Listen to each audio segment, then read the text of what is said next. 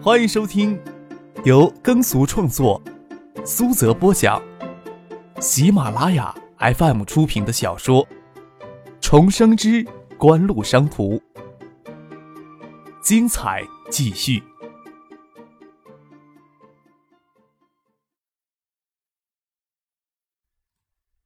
第八百三十九集。华夏 NEC 持续亏损，早就能预测到的结果。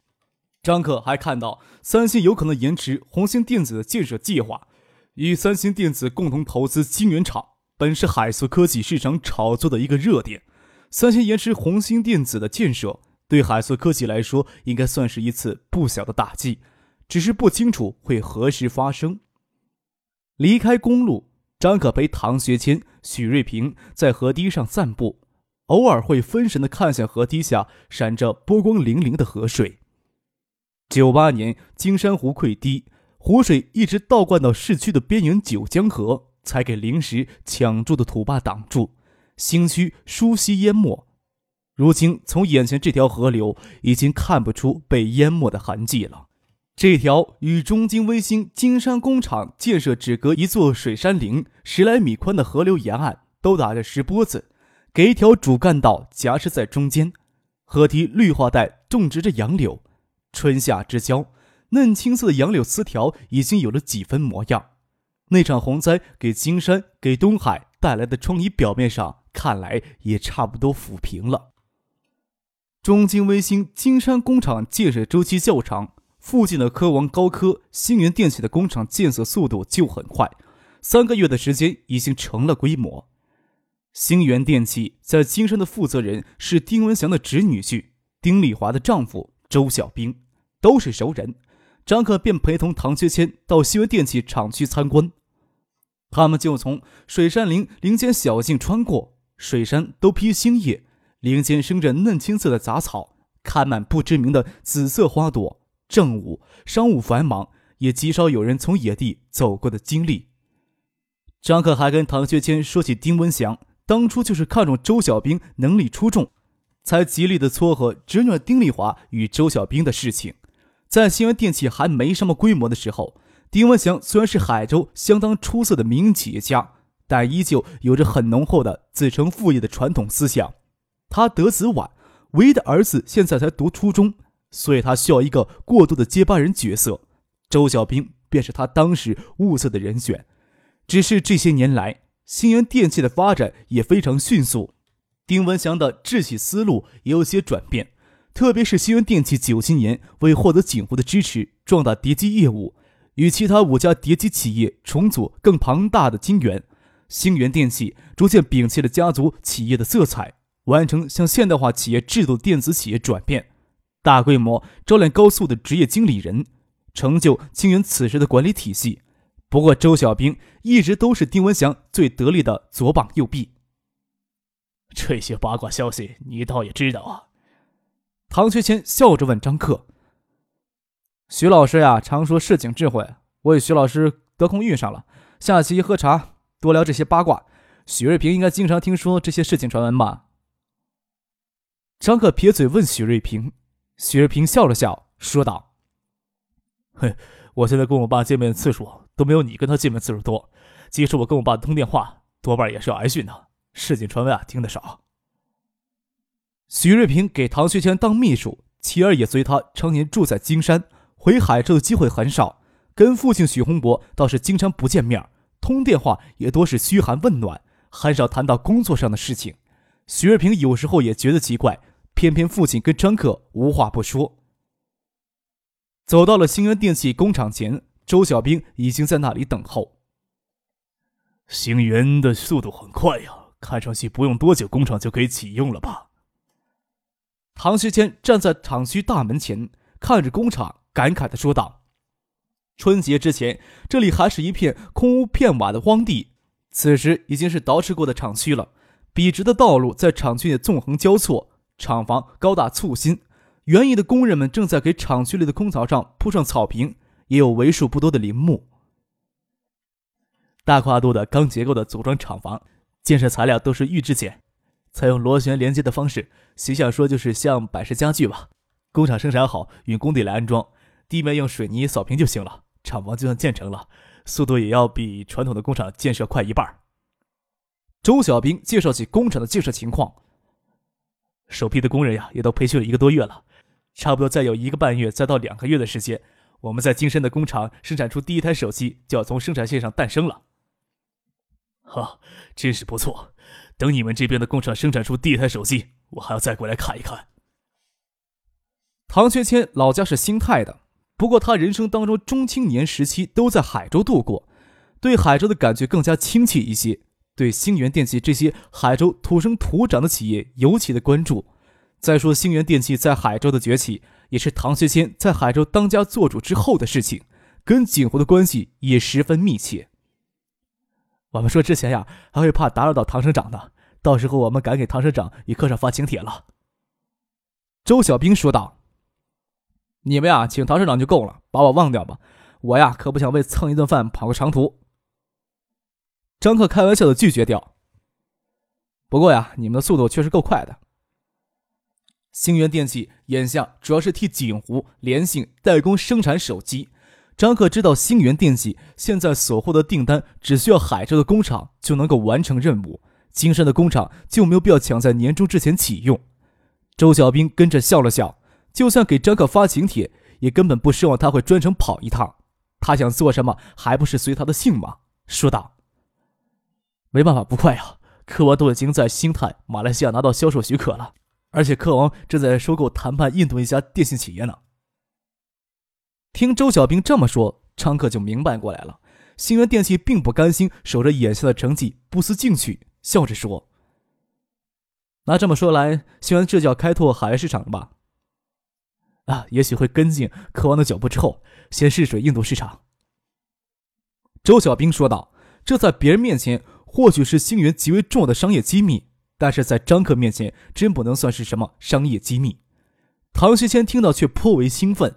省里外向性经济一向都比较差，要是两家企业都以东南亚、南亚市场出口电子通信产品为目标，无疑可以使省里的外向经济有大的起色。说道：“印度的电信市场比较复杂，你们得准备充分，省外经贸厅随时为你们提供方便。”由于印度国内的电信制度每隔一两年就改革一次，从九七年起，印度鼓励私人投资建设电信基础产业，一时间，印度国内涌现出数百家电信企业。印度这么多家电信企业，实力自然是鱼龙混杂、鱼目混珠。实力弱一些的，也只需要一两百万美元就可以收购一家。眼下外资收购印度电信企业受到严格限制，持股不许超过百分之四十九。在印度电信产业制度进一步改革之前，收购印度中小电信企业意义不大。但是，科王收购的印度小电信企业，应该是为了其手机产品进入印度市场做铺垫、扫清障碍。印度此时的移动通讯市场与中国九五年、九六年份相仿，处于刚刚起步阶段。虽说印度人口仅次于中国，但是印度的经济发展水平较低，而且贫富分化更加严重，电信基础设备建设落后。在手机对于平民来说还是奢侈品的时候，印度手机市场的容量要远远低于中国。锦湖此时虽然也有开发东南亚市场，不过力度不是特别大。情况并非一成不变，印度的电信基础设备也在慢慢的完善。可以预测，当手机平民化之后，印度的手机市场将非常令人期待。谢谢南应该是看准锦湖开发的 ESS 手机芯片组，将是手机平民化的关键。所以才会抢先一步布局印度市场的。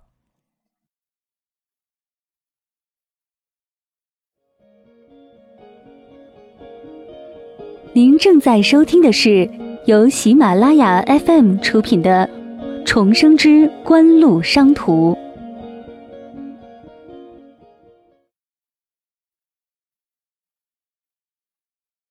星源电器长期以来都是科王的竞争对手。特别是以信产部四月中旬正式关闭进入国产手机市场的大门，宣布三年内不再发放新的手机牌照。在手机产业，新源电器与科王所处的地位相同，更要采取步步紧逼的手段。张克当初同意谢建南从锦湖采购 ESS 手机芯片组时，限制了科王的产品在两年的时间里流向国内。迫使科王只能利用既有的营销渠道向东南亚、南亚地区输送手机产品。新源电器倒是紧赶不慢，在国内替锦湖、联信等企业代工生产手机的同时，也要紧跟科王的身后，将目光投向东南亚、南亚市场。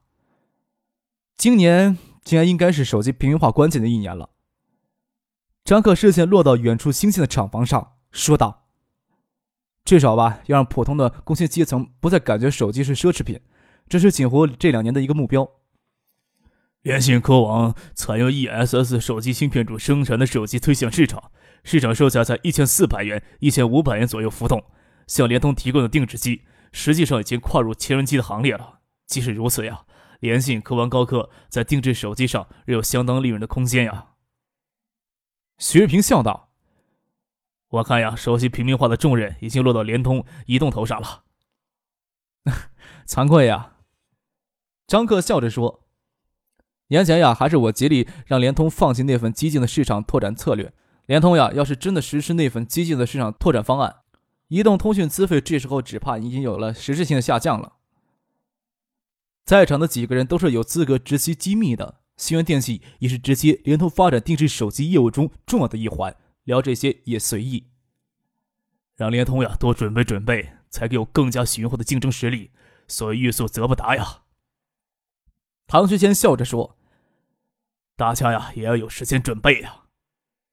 跟着唐学谦的目光，张可回头看了一眼，中兴微星的工厂可要比一般组装工厂复杂的多，特别是超洁净车间的建设任务，更是一项艰巨的任务，差不多还需要一年的时间才能建成投入试生产。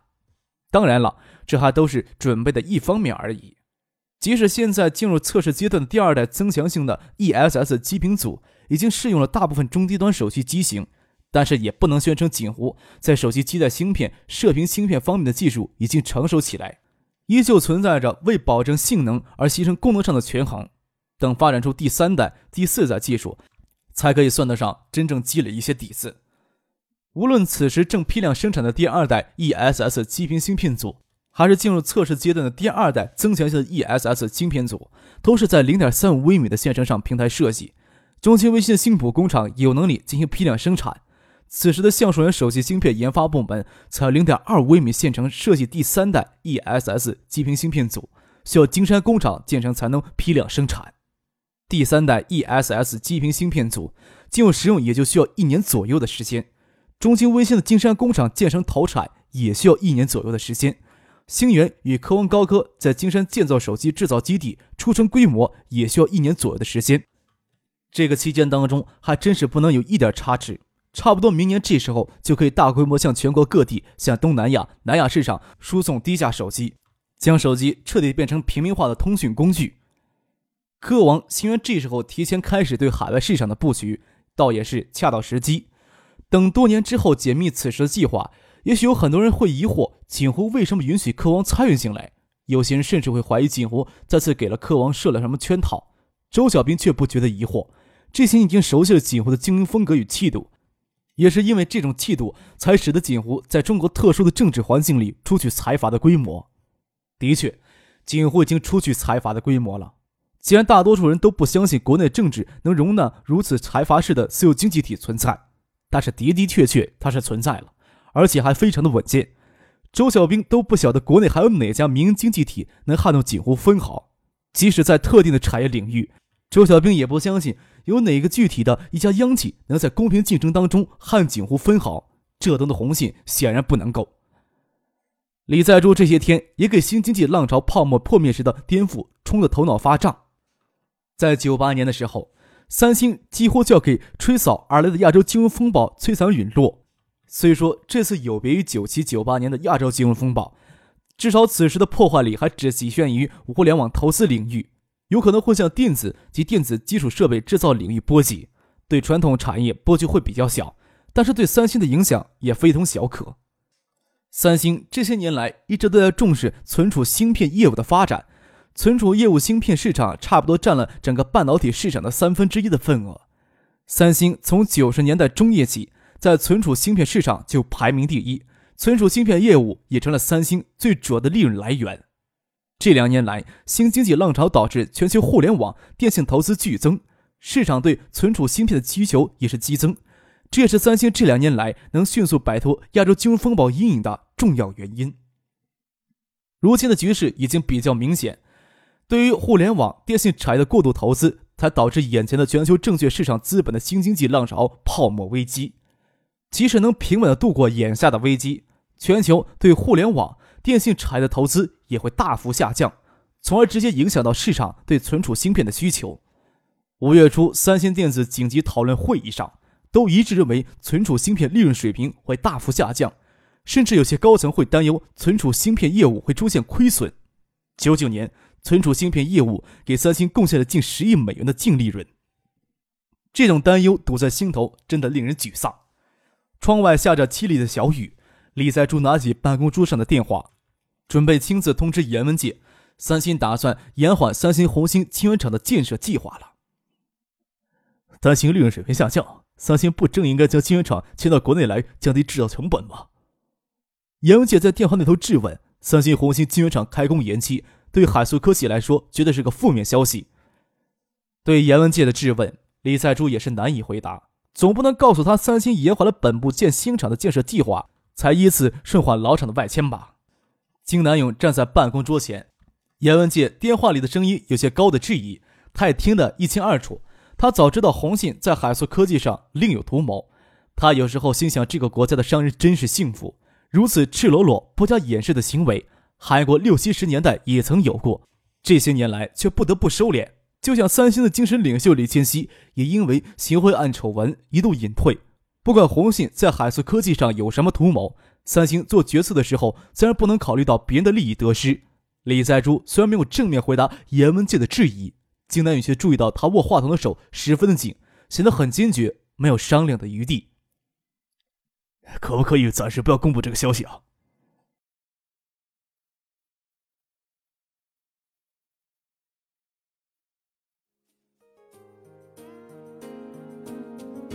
听众朋友，本集播讲完毕，感谢您的收听。